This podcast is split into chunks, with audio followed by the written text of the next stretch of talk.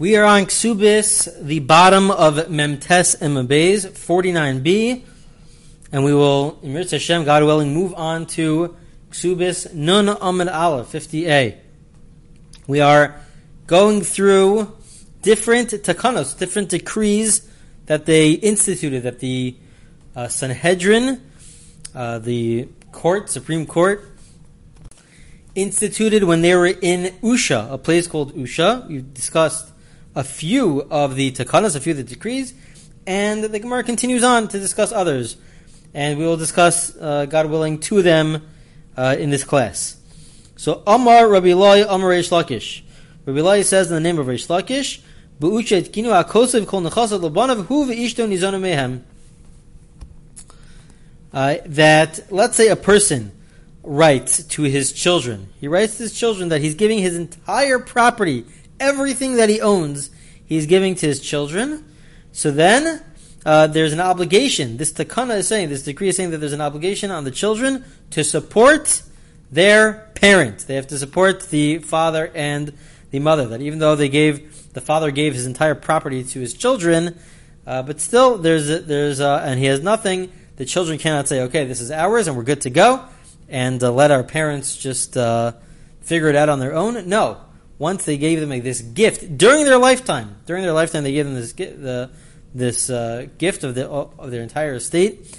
Uh, so then they have an obligation to uh, support their and to provide sustenance to their parents. Uh, some of the commentators point out that the reason behind this decree is because this is what we refer to as an umdana this is what they had in mind. This is what the father had in mind when he uh, initially gave this gift uh, to his children during his lifetime. He had in mind that I'll, uh, I'll give it to you now. Uh, this will be yours from now on, not as a Yerusha, not as inheritance, but I'll give it to you now um, while I'm alive. But it's with the assumption that they'll still be able to benefit from it. They'll still be able to use it for sustenance and to uh, put food on the table. Uh, that's that's the takana. That's the decree. So the Gemara asks, uh, why do we need a decree for this? This should be something which is obvious. We have the following question: Gedolim mizu amra mana so nizonas minachasav hu v'ishtami We have the following law. The following law says that let's say we have the following case where the father passes away. The father, let's call father Ruvain uh, Ruvain passes away, and he is married to um, to Rachel. Ruvain is married to Rachel, um, and uh, they have they have a daughter. Ruvain and Rachel have a daughter. Uh, let's say the name of the daughter is Leah. Uh, so after Ruvain passes away, uh, the truth is is that the Yerusha, the inheritance uh, from on a from the Torah's perspective, it does not it's not given over to his wife, it's given over really to his children. So let's say they only have a daughter, they have daughter Rachel, sorry, they have daughter Leah, and um, Leah receives it. So she has an obligation, even though uh, she's the one who receives it, she has an obligation to support her mother. She has to support her mother. Okay. Now, what happens if Leah then gets married to Shimon? Leah gets married to Shimon, and so once they get married, so then it belongs, it really belongs to Shimon from a halachic perspective, really all belongs to Shimon. Well, does Shimon has an ob- does Shimon have an obligation to uh, support his mother-in-law, to support Rachel, his mother-in-law? The answer is yes, he does. Even though, uh, let's say it was a case where Leah would have, uh, let's say, sold everything, the entire estate, uh, or given it away, the entire estate, even as, as a gift to, to some random person. So then that random person would not have an obligation to support um, to support uh, Leah's mother Rachel. Uh, he would not have an obligation. He, he received it as a gift, or he or he somehow paid for it, um, and and then uh, and then really Rachel would be left without anything. Uh, but that's that's in a case where Leah, the daughter, either sold it or gave it as a gift. However, if she gets married, if she gets married to Shimon, Leah gets married to Shimon, so then uh, will say that uh, Shimon really receives it not as, as a purchase or as a gift, but he's really receiving this as a form of Yerusha, as a form of inheritance, and then he has to continue to support his mother-in-law. He has to continue to support Rachel. So that's that's really the case. And the point of our Gemara is to say, well, if in, that's true, in that case, that uh, the son-in-law Shimon, once he receives the estate from his wife, has an obligation to support his mother-in-law. So then, obviously, if it's their own children during their lifetime, that the, the father gives his own children the estate, and he gives it to them while he's alive, so then certainly they have an obligation to support uh, to support their parents. And that's the question of the Gemara. This should be something which is obvious. If the son-in-law has an obligation to support his mother-in-law, so then certainly the children have an obligation to support their own parents. And how do we know this? Tishalach Rabin Bigarse, Rabin sent in a letter, Misha Bas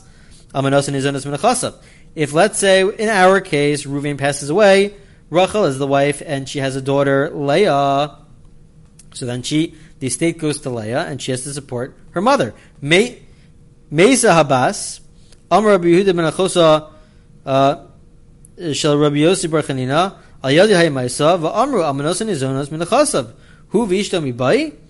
Uh, so, furthermore,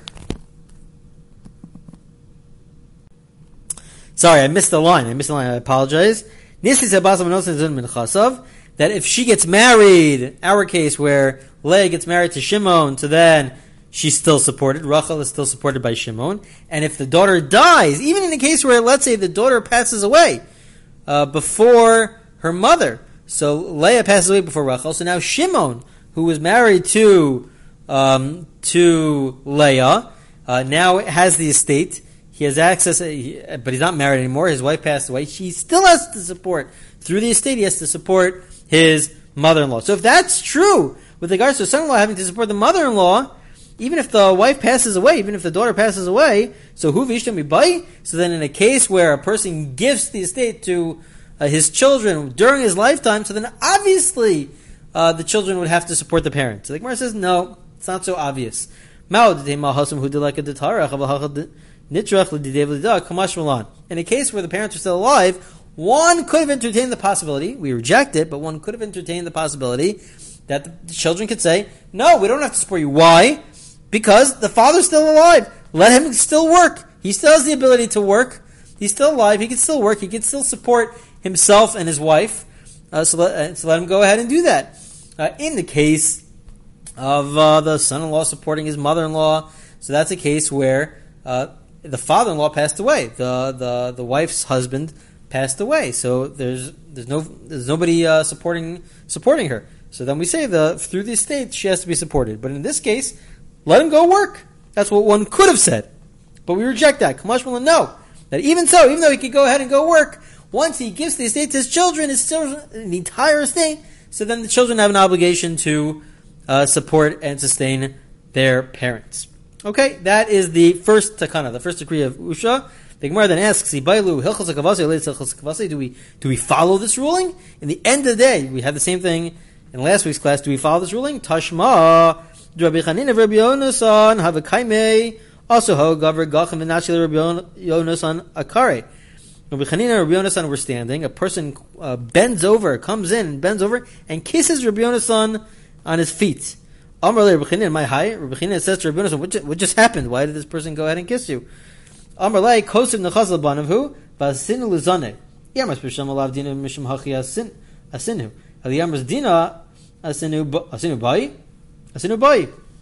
Basically, he says that this person, he uh, gifted all his entire estate to his children, and I uh, put pressure. I spoke with the children, I put pressure on the children, to make sure to support the parents. If this is a rule, this is a real rule that we continue to keep. It wasn't just during the times of Usha, but it's continue, we, we continue to keep it. So then, uh, there's no reason for him to kiss him on the uh, on his feet for, for doing something which is supposed to be done. Uh, he was just following the rules. But if this, he was going above and beyond what was necessary, so then that's why this person went and he kissed um, Rabbi Yonasan's uh, feet. So this comes to prove that this is actually not the halacha. It's not the halacha in the end of the day. It's not the halacha. However, we do see also that uh, it is uh, rec- highly recommended, and uh, the rabbis will inc- highly encourage the children to support uh, their parents. Okay, that is takana number one. That's the first. That's the first takana. Uh, next, uh, it's really in the order of things. It's really the second one but it's the first one that we're doing in, in this class. Next takana, we're on Nun Amar the third line of Nun Amar the next decree. Omer Eloi, Eloi says, Bushet kinam avazes, avazes yosem mechomesh. Very important uh, and popular line that hamevazve is an interesting language here. That one, one, when one gives charity, let's say, we'll see that it might extend beyond charity, but when one gives charity, they should not. The language is to waste it. It's strange language of waste. One shouldn't waste their money more than twenty percent, more than twenty percent, uh, because we'll, we'll see. Uh, but a person shouldn't give more than twenty percent. We have a a brisa uh, from the time period of the Mishnah that also says this that uh, one shouldn't give more than twenty percent of their money. Let's say to tzedakah, to charity. Why? Because we are concerned a person shouldn't give too much, lest they themselves become poor. So they should give up to 20%, but they shouldn't give more. Now, it happens to me that there's a big discussion about this, but when we say that they should give up to 20%, does that mean that there's an obligation to give 20%, and then beyond that, a person should be careful? They could if they want to, but they just have to use more caution, or that really it's not allowed, it's forbidden to give more than 20%. Maybe it's, uh, maybe it's forbidden to give more than 20%. Um, and that seems to be the general ruling seems to be that it's uh, we, we, do not advise giving more than twenty percent, and, and, and the fact that that it's forbidden that it's usher that one should not give uh, more than twenty percent. We'll we'll discuss this um, uh, in uh, greater detail in a minute, but let's just continue on in the Gemara. Uh, There's a story of somebody who, want, who wanted to give more than 20% to charity, uh, but he was he was stopped. Somebody else stopped him. So what's what's the case? Money Rabbi Shaviv. According to one version, Rabbi Shaviv stopped this person.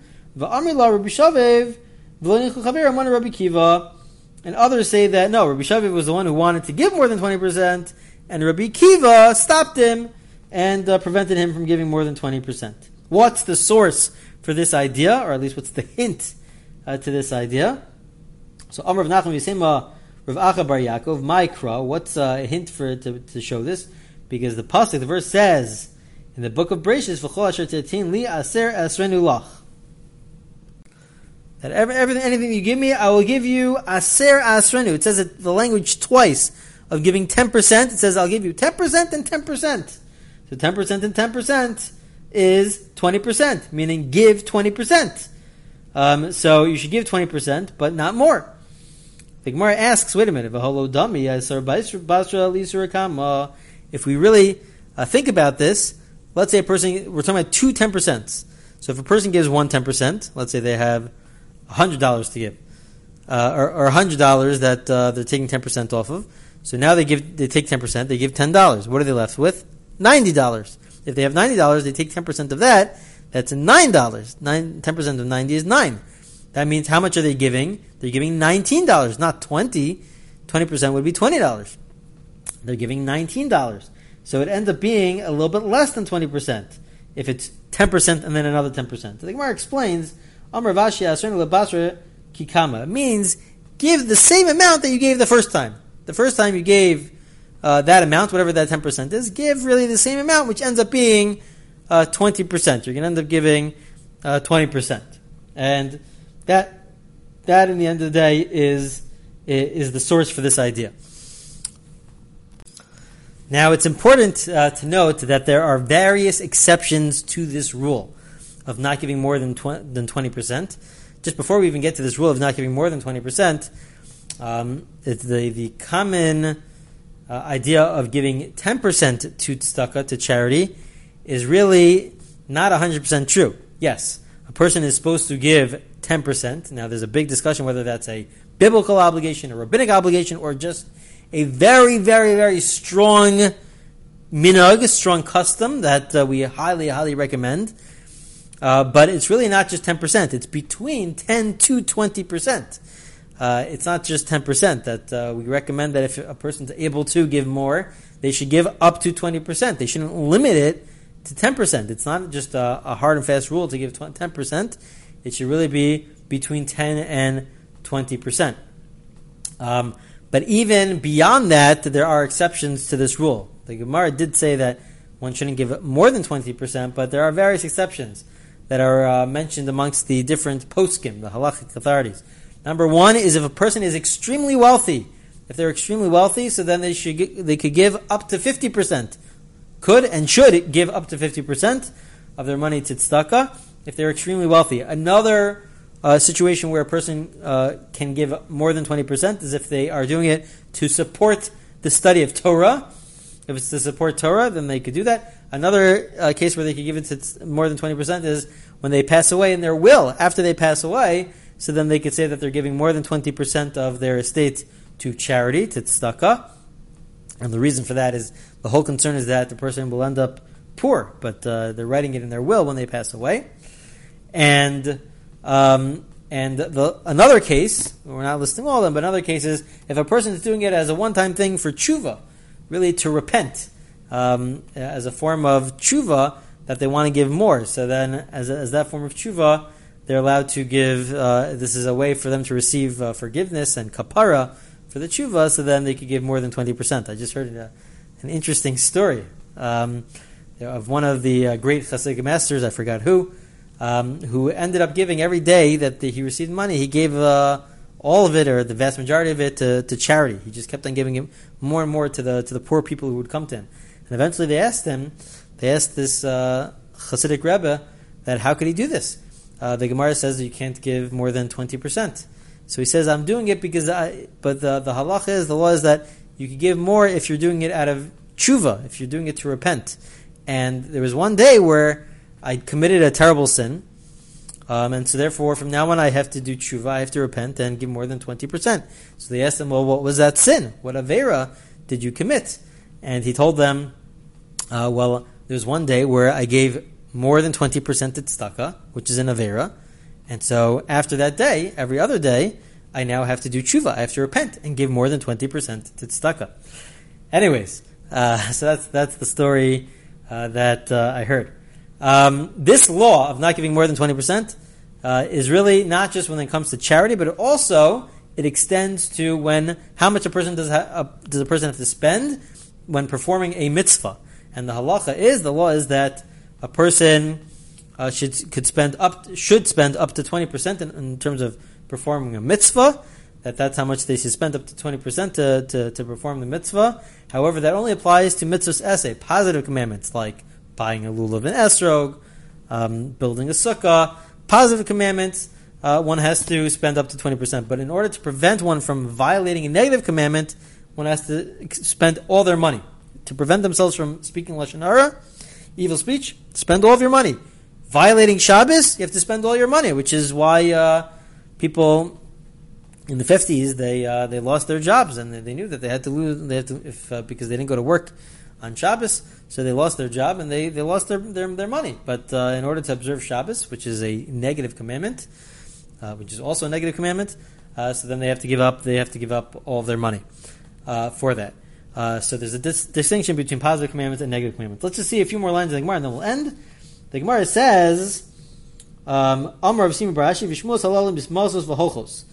Uh, he says that if we we've had three takanas, three decrees from Usha so far. The first one it said Rabbi Lai. It, it said here uh, Rabbi Lai in the name of Reish Lakish in the name of Rabbi Yehuda. Three na- it was in the name of one person, in the name of another. The second decree was only in the name of Reish Lakish. Rabbi Lai in the name of Reish Lakish, two. And in this last one, it was only Rabbi Lai. So he says that there's a you could you could have a hint of this. These are three categories. Kitanim about supporting one's children. Kasvu when one writes a gift to their of the estate to their children, and bizbazu in terms of money that they spend for tzedakah. Uh, in that order, you'll know three, two, one. And it's important uh, to know who's saying these statements in the name of whom, uh, because we know that this is all uh, telling us about the misora that we have, the, the uh, to transmission of Torah, that it's not that it was made up by these people, but they heard it from somebody else who heard it from somebody else, and so therefore it's important to, to know um, who's saying what, and, and if they're saying it in the name of somebody else. Okay, this concludes uh, the third takana, the third decree of Usha. In the next class, we will continue on with other takanas, other decrees from Usha.